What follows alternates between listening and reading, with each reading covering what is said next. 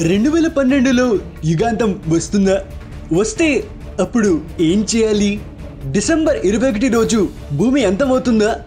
అని TV programmes చూసి చూసి తెగ భయపడుతున్న రోజుల్లో కాంట్రవర్సీ దొరికితే దాని మీద సినిమా తీసే ఆర్జీవీల ఆ డైరెక్టర్ కూడా రెండు వేల పన్నెండు కాన్సెప్ట్ మీద సినిమా తీశాడు. ఆయన పేరు రోలాన్ ఎమ్రిచ్. నమస్కారం నా పేరు అవినాష్. మీరు వింటుంది డాబా కథలు. రోజే స్కూల్కి వెళ్తున్నప్పుడు దారిలో ఆ సినిమా పోస్టర్ చూసిన ప్రతిసారి అది ఎప్పుడు చూస్తానా అని ఎక్సైటెడ్గా వెయిట్ చేశా. ఇంకా రేపు సండే అనగా అందరం ఎక్సైటెడ్గా బ్యాగ్స్ తీసుకుని ఇంటికి బయలుదేరుతున్నాం. ఖచ్చితంగా ఫ్రెండ్స్ అందరం కలిసి ఆ సినిమా చూస్తున్నామని. ఫైనలీ హాల్లోకి ఎంట్రీ ఇచ్చినప్పుడు ఒక్క ఫేస్ కూడా ఎక్కడ చూసిన మహాన్ పోలేదు. కాకపోతే director ten thousand BC cinema చేశాడు అని చెప్పి మా ఫ్రెండ్ చెప్పాడు. ఏంట్రైనా అయితే ఎవడు లేనప్పుడు సినిమాలు తెస్తాడు లేకపోతే అందరూ పోతే ఎలా ఉంటుందని సినిమాలు తెస్తాడు అని నవ్వుకున్నాం. నిజంగా హాల్లోకి వెళ్ళి కూర్చోగానే edge of the seat thriller అంటారు చూసారా? అలాగే ఒక థ్రిల్కి గురయ్యాం లాస్ట్ వరకు. హీరో పంచ్ డైలాగ్స్ బదులు జనాలు సినిమాలో వచ్చే థ్రిల్ కూడా అరవడం ఫస్ట్ టైం ఎక్స్పీరియన్స్ చేసే అప్పుడు. ఇంకా సినిమా స్టోరీలోకి వెళ్తే ఫస్ట్ ఆ ప్రాబ్లం కనుక్కున్న ఇండియన్ దగ్గర నుండి ఇష్యూ స్లోగా బిల్డ్ అయ్యి అన్ని కంట్రీస్కి ఎలా తెలుస్తుంది? కాన్స్పరసీస్ ఎలా నడుస్తాయి? డబ్బునోడు మాత్రమే వాడి ప్రాణాన్ని ఎలా కాపాడుకుంటాడు? సినిమా చూడాలంటే టికెట్టే కొనాల్సిన అవసరం లేకుండా ప్రొజెక్టర్ రూమ్ నుంచి కూడా చూడొచ్చు అన్నట్టు ఒక చైనీస్ హెల్ప్ తీసుకుని ఒక ఫ్యామిలీ ఫైనల్లీ అన్ని గవర్నమెంట్లు కలిపి ఎస్కేప్కి రెడీ చేసిన రెండు షిప్స్లోకి ఎలా ఎంటర్ అవుతుంది? వాళ్ళ ప్రాణాలని ఎలా కాపాడుకుంటారు? అనేది స్టోరీ సినిమా మాత్రం మామూలు టేకింగ్ కాదు. ఆ రోజుల్లోనే జనాల భయాల మీద సినిమా తీస్తే ఎంత అద్భుతంగా డబ్బులు రాబట్టచ్చు అని ప్రూవ్ చేసిన సినిమా ఇది. చాలా చోట్ల ఫిఫ్టీ డేస్ కూడా ఆడింది. డబ్బింగ్ సినిమా అయినా. సినిమా చూసాక నాకు మా ఫ్రెండ్స్కి చాలా డౌట్స్ వచ్చాయి. మనం కూడా అలాగే పోతామంటావరా మన కంట్రీ కూడా ఒక షిప్ రెడీ చేస్తుందంటావరా? అట్లీస్ట్ మనం వైజాగ్ దగ్గర నుండి అయినా ఎక్కనిస్తావరంటావరా? ఇలా చాలా అడిగితే వాడు ఒకటే అన్నాడు.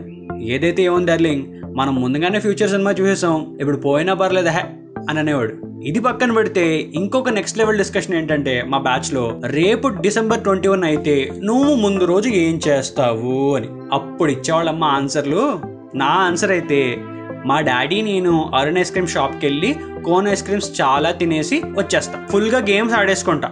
మా అమ్మ చేత నచ్చిన వంటలన్నీ చేయించేసుకుని తినేస్తా. మా పాప వాళ్ళ ఇంటికి వెళ్ళి ఒక్క ముద్దు పెట్టి వచ్చేస్తా నచ్చిన కార్టూన్స్ అన్నీ చూసేసి లాస్ట్కి మా పేరెంట్స్ని గట్టిగా పట్టుకుని చచ్చిపోతారా అని చెప్పేవాడిని. ఇలా చాలా నిబ్బాగాళ్ళలా ఆలోచించేవాడు ఫ్రెండ్స్ అప్పుడప్పుడు సరదాగా బోర్డు మీద twenty one slash twelve slash two thousand twelve అని రాసి వచ్చేసి ప్లేస్లో కూర్చునేవాడు. జస్ట్ అలా భయపడడానికి. ఇన్ని పిత్రే పనులు చేశాక లాస్ట్గా డేట్ ఎలా గడిపామో తెలుసా? రేపు ఎగ్జాక్ట్గా అసైన్మెంట్ సబ్మిట్ చేయకపోతే సార్ ల్యాబ్ నుండి గెంటేస్తాడని కాలేజ్ హాస్టల్లో భయపడితే మనకి సర్క్యూట్స్ గీయడం రాకపోతే స్లిప్పులు రాసుకుంటూ ఆ ల్యాబ్కి యాప్రాన్ అడుక్కుంటూ తిరిగా. అంత టెన్షన్ పడ్డాక లాస్ట్కి ఆ రోజు కూర్చుని ఫ్రెండ్ గడి దమ్ము కొడుతూ ఒక ఫిలాసఫీ చెప్పాడు. ఇన్ని టెన్షన్లు పడే బదులు ఇంచక్క అనుకున్నట్టు అందరం ముందే భయపడినట్టు ఈ డేట్కి పోయినా బాగుండు మామా? అని హెచ్ఓడిని బండ బూతులు తిట్టాడు. సో ఇలా టూ థౌజండ్ ట్వెల్వ్లో నొక్కాల్సిన రిఫ్రెష్ బటన్ కాస్త ఎయిట్ ఇయర్స్ లేట్ అయి నొక్కినా ఏ మాత్రం సిగ్గు లేకుండా మళ్ళీ రోడ్ల మీద మాస్క్లు వేసుకోకుండా సోషల్ డిస్టెన్సింగ్గా తొక్క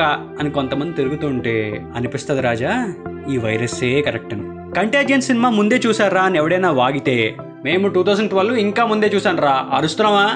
అని డైలాగ్ వేసి మీకు టూ థౌసండ్ ట్వెల్వ్ అనగానే ఆ డేట్తో మెమరీస్ ఏ ఉన్నాయో ఒకవేళ హాల్లో చూస్తే గనక కామెంట్స్లో వేసేయండి. లేకపోతే నెట్ఫ్లిక్స్లో ఉంది చూసేయండి. You will love it so finally ఇంకోసారి గుర్తు చేస్తున్నా మాస్కులు వేసుకోండి రాజా. దూరంగా ఉండండి రాజా. జాగ్రత్త. చాయ్ బిస్కెట్ని ఫాలో అవుతుండండి డాబా కథలు వింటూ ఉండండి. నా ఇన్స్టా హ్యాండిల్ అరే అవి.